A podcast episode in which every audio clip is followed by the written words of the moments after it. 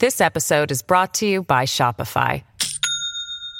Do you have a point of sale system you can trust, or is it a real POS? You need Shopify for retail. From accepting payments to managing inventory, Shopify POS has everything you need to sell in person. Go to shopify.com/system all lowercase to take your retail business to the next level today. That's shopify.com/system. Hello, I'm CNN political director David Chalian. And I'm CNN senior political reporter Nia Malika Henderson. Welcome to Politically Sound. All of us here today do not want to see our election victory stolen by emboldened radical left Democrats, which is what they're doing. They don't get to steal it from us. This is about to happen. We're about to go up. Never take back our country with weakness. You have to show strength and you have to be strong. Our country has had enough. We will not take it anymore. And that's what this is all about.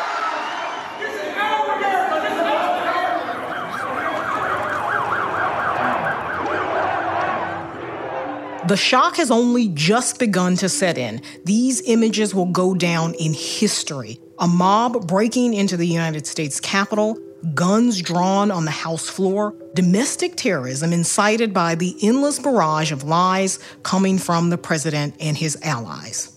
It was heartbreaking, shocking, of course, and yet at the same time, completely, utterly predictable.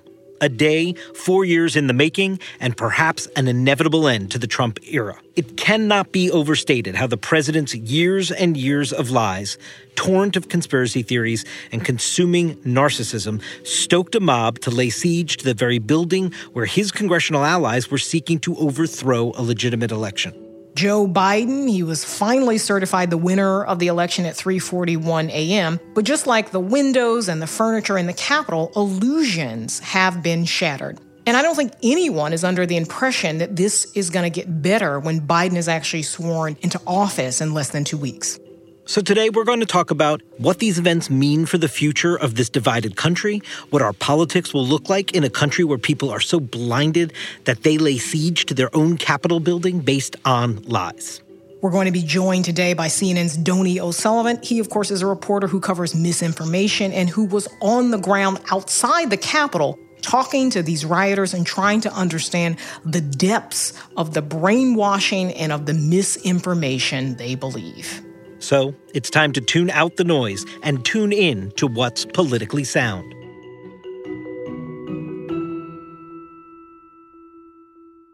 Donie, listen, first, we are so glad that you are safe and able to join us for this podcast. You, of course, were out there at the president's speech, and this is where he called for his supporters to march on the Capitol.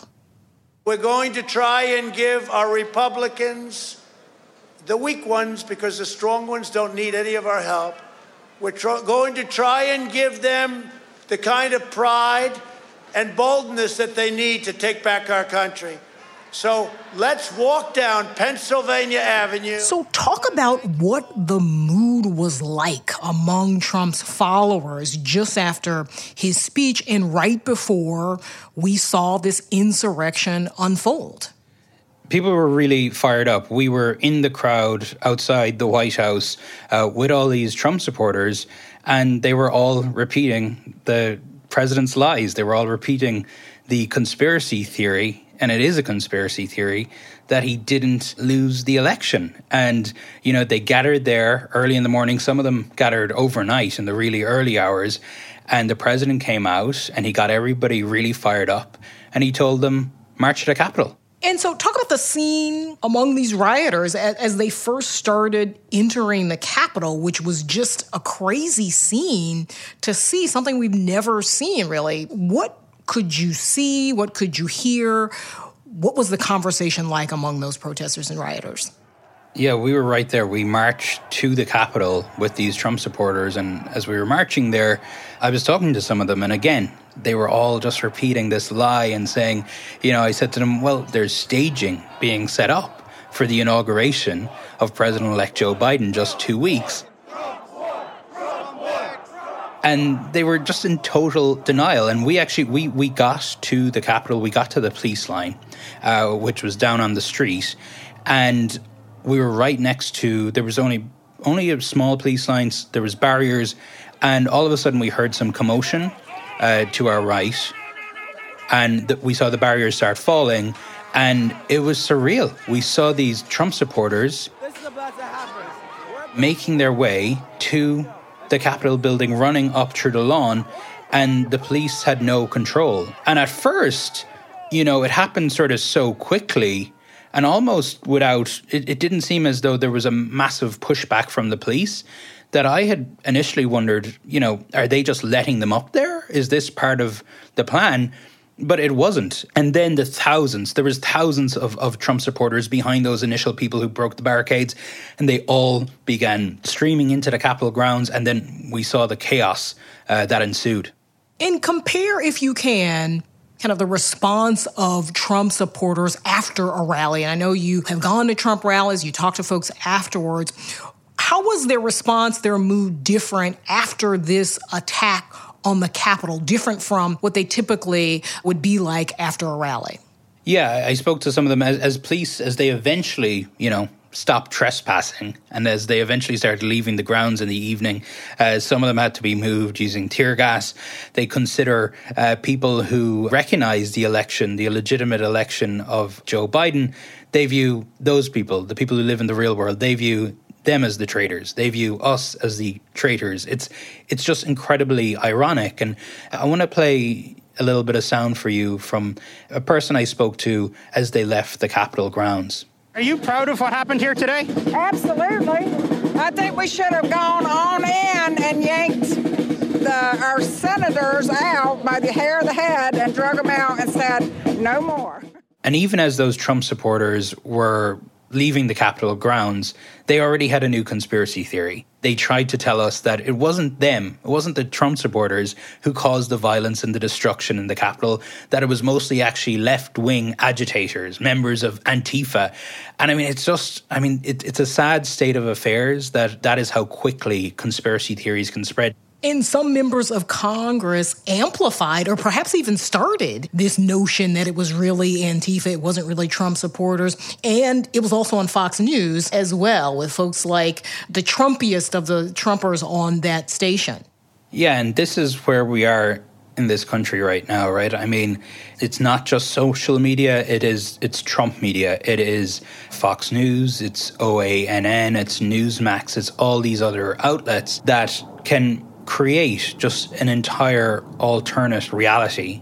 And so people, millions of people in this country, can get the information they want, even if it's misinformation, and they can live in this state of denial and they can live in this fog of conspiracy uh, because the corporations like this Trump media and the social media companies aren't really doing a lot to stop it. In fact, they're encouraging it. And why do you think this group of people, it is millions, it's certainly not the 74 million or so who voted for Trump, but it's a portion of them. Why do you think this group of Americans is so susceptible to brainwashing? Yeah, and I think that's that is an important word to use, brainwashing. Because you know we we talk about brainwashing in, in sci-fi movies and things like that, and people always sort of imagine that it's a microchip put into somebody's head or somebody holding up a you know a twirly sign and hypnosis. But this is brainwashing. I mean, you know, uh, and I guess there's a couple of parts to answer your question, but I would say that you know we all have our biases, and we all you know if we see information that confirms our bias, we're more likely to believe it, we're more likely to share it. So, what you have is you have a group of many millions of Americans who have these points of view, and then their points of view are reinforced by these social media echo chambers. I mean, you join a Facebook group, a pro Trump Facebook group, and you can very, very quickly go down a rabbit hole uh, within a few minutes. And there's some reporting, Donie, that members of Trump's cabinet are considering invoking the 25th Amendment, removing him from office. He, of course, has, you know, a little less than two weeks left. Would the 25th Amendment or even impeachment also being discussed by folks on the Hill, would this actually make it better or kind of make him a martyr and even more of a messianic figure than he already is?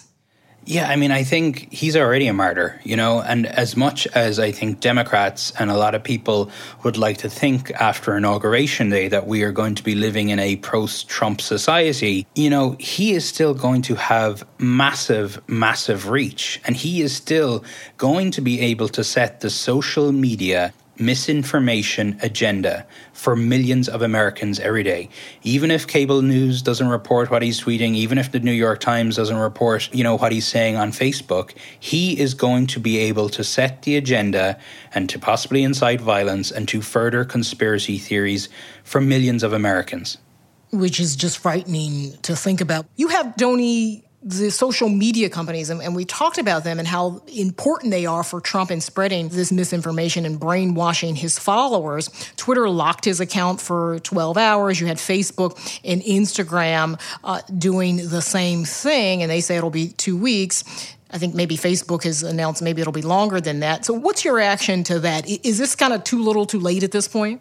These companies, Facebook, Twitter, Google, which owns YouTube, have for years stood pretty much idly by as violent, hateful rhetoric spread across their platforms as the President of the United States promoted conspiracy theories. The scenes we saw in Washington, D.C. this week, social media companies, executives, they're culpable in this. They have had a role in all of this. It is quite significant to hear from Zuckerberg, uh, and he's saying that he might lock Trump out of his account indefinitely. But what's he going to do with everybody else? All the Trump supporters who are there already, Trump's sons and daughter, um, and of course, there's now the alternative uh, social media platforms like Parler. You know, the genie's out of the bottle here. Donie, thank you so much for covering this very important story and for joining us today. We really appreciate it. Thank you.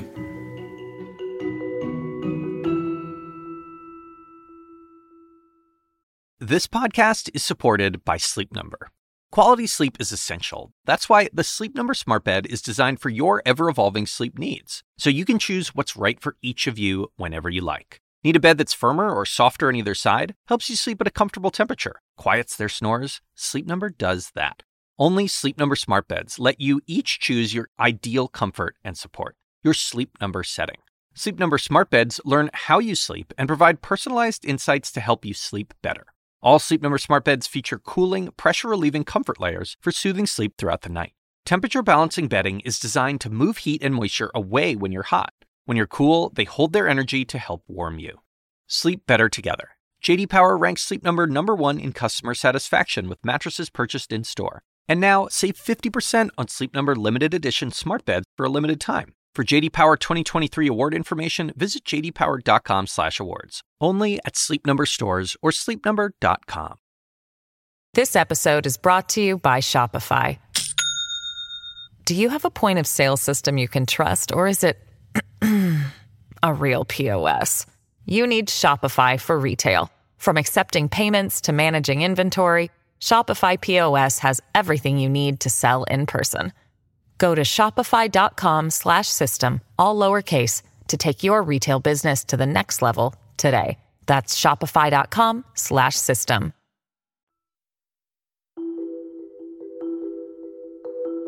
So, David, of course, initially we're supposed to be talking about the president's push to overthrow this election on the floor of Congress and the election results uh, down in Georgia. But now we're talking about this unhinged insurrection. And I have to say, I get chills when I hear the president's words urging his supporters on. And then after listening to Donie lay out what he heard and after watching the events, what does this say to you about the future of the country?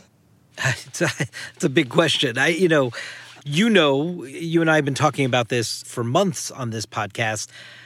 I'm usually, ordinarily in life, a pretty optimistic guy. I, that, that has not been the case, as you know, in the last several months. I don't believe that Donald Trump's defeat is going to defeat Trumpism. I think that that's something that is going to live on. Right after November, when Donald Trump got 74 million votes, when we saw his ability to turn out people in record numbers, I thought, well, clearly Trump is going to have real staying power inside the Republican Party after he leaves office. You were always more skeptical of that.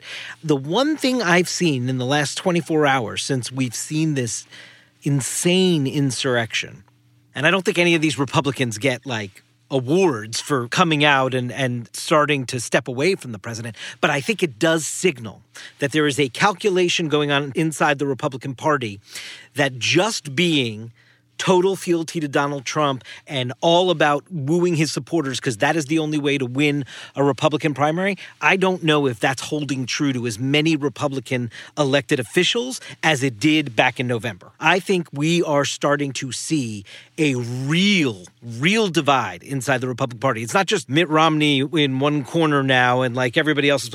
I mean, I was shocked to see somebody like Tom Cotton actually say, no, I'm not joining this Ted Cruz, Josh Hawley ridiculousness about trying to overturn the election. Now, Tom Cotton's a total Trump loyalist throughout this whole thing. So I step back and just from a, a political perspective, I say, that's interesting to me. So if indeed the Trump, Cruz, Hawley wing of the Republican Party is actually smaller today than it was even two months ago, that is a hopeful sign, perhaps, that there is going to be a fight, a real fight, for a real conservative Republican Party to stand up in the place of this Trump party and at least make an effort to woo back Republican voters to that form of a conservative party. And I, and I think that actually is maybe one hopeful sign out of what we've been seeing. Sure, we have seen that, and, and that's great that finally it has come to this. It only took an insurrection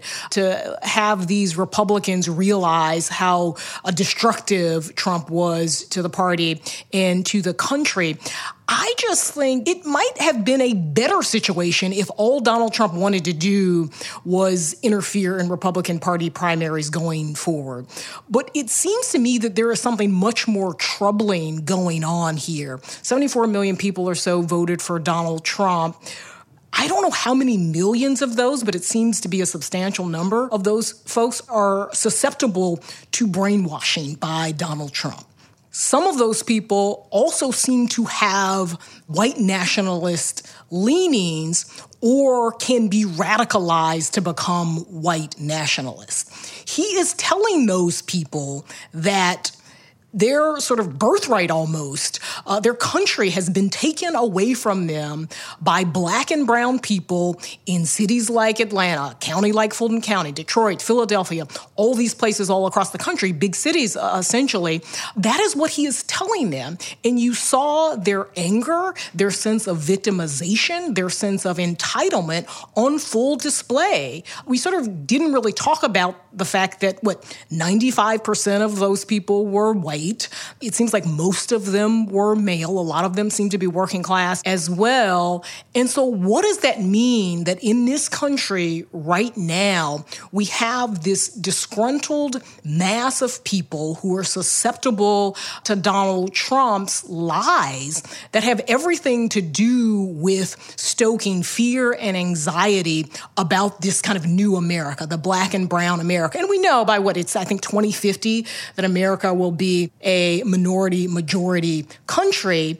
And Donald Trump is saying you have to take your country back from those people who, at this point, are showing real political power. You saw what happened in Georgia, uh, for instance. So, in that way, I think at some point on the podcast, I said Donald Trump's going to become the patron saint of angry white America. And that is a very frightening thing. So, I fear, you know, violence. I feel like we're on the precipice of decades and decades of this racial reckoning as white people feel a great deal of anxiety. Listen, I'm not white. I think this is a conversation that white America should have. We obviously don't talk about whiteness in the way that we talk about sort of blackness and brownness and what it means to exist in America in those ways. And so that's what I saw last night this kind of white rage that was allowed uh, to descend on the capital of this country. And if you're Donald Trump, I think you were watching TV and you loved that. You know, I mean, he, he came out and he said, I love you for doing this, you know, for acting in my name, acting for this cause uh, that is also sort of the cause of, of white people in sort of a white America. So I am very, very scared at this point about what we're going to see in the years to come, even with Donald Trump out of power. This is why the first inflection point I think that we will look back in the history books and point to was the Charlottesville moment. Yeah. It's exactly what you're describing. And it is what shocked Joe Biden up out of his chair of retirement and said, I've got to do this, right? He tells that all the time. And I think exactly what you're describing, Nia, is why it is back in that first year of the Trump presidency, in the Charlottesville moment, that is when he should have been shut down by his own party. And the moment that was allowed to continue, this was allowed to fester to the place now that it occurred this week in Washington. And I just think forever we will look at the history books and say that the country and Republicans, I mean specifically, missed the moment to shut this down uh, right. early on in the Trump presidency and there's no going back. Donald Trump, of course, will be out of office in a little under two weeks. He'll go home to, to Florida. But again, he has millions and millions of followers who hang on his every word. Maybe they'll shut them off Twitter. Maybe they'll shut them off of Facebook. They will find a way to hear from their leader.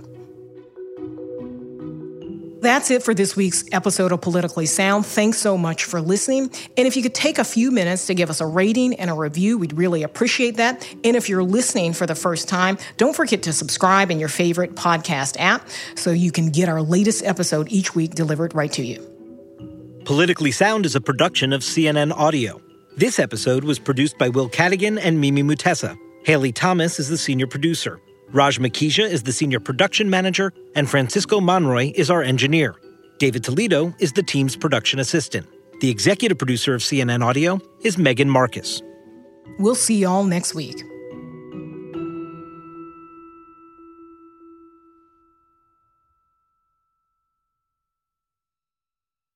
Quality sleep is essential, and that's why the Sleep Number Smart Bed is designed for your ever evolving sleep needs. So you can choose what's right for you whenever you like. Need a bed that's firmer or softer on either side? Helps you sleep at a comfortable temperature, quiets their snores. Sleep Number does that. Sleep better together. JD Power ranks Sleep Number number 1 in customer satisfaction with mattresses purchased in-store. And now, save 50% on Sleep Number limited edition smart beds for a limited time. For JD Power 2023 award information, visit jdpower.com/awards. Only at Sleep Number stores or sleepnumber.com.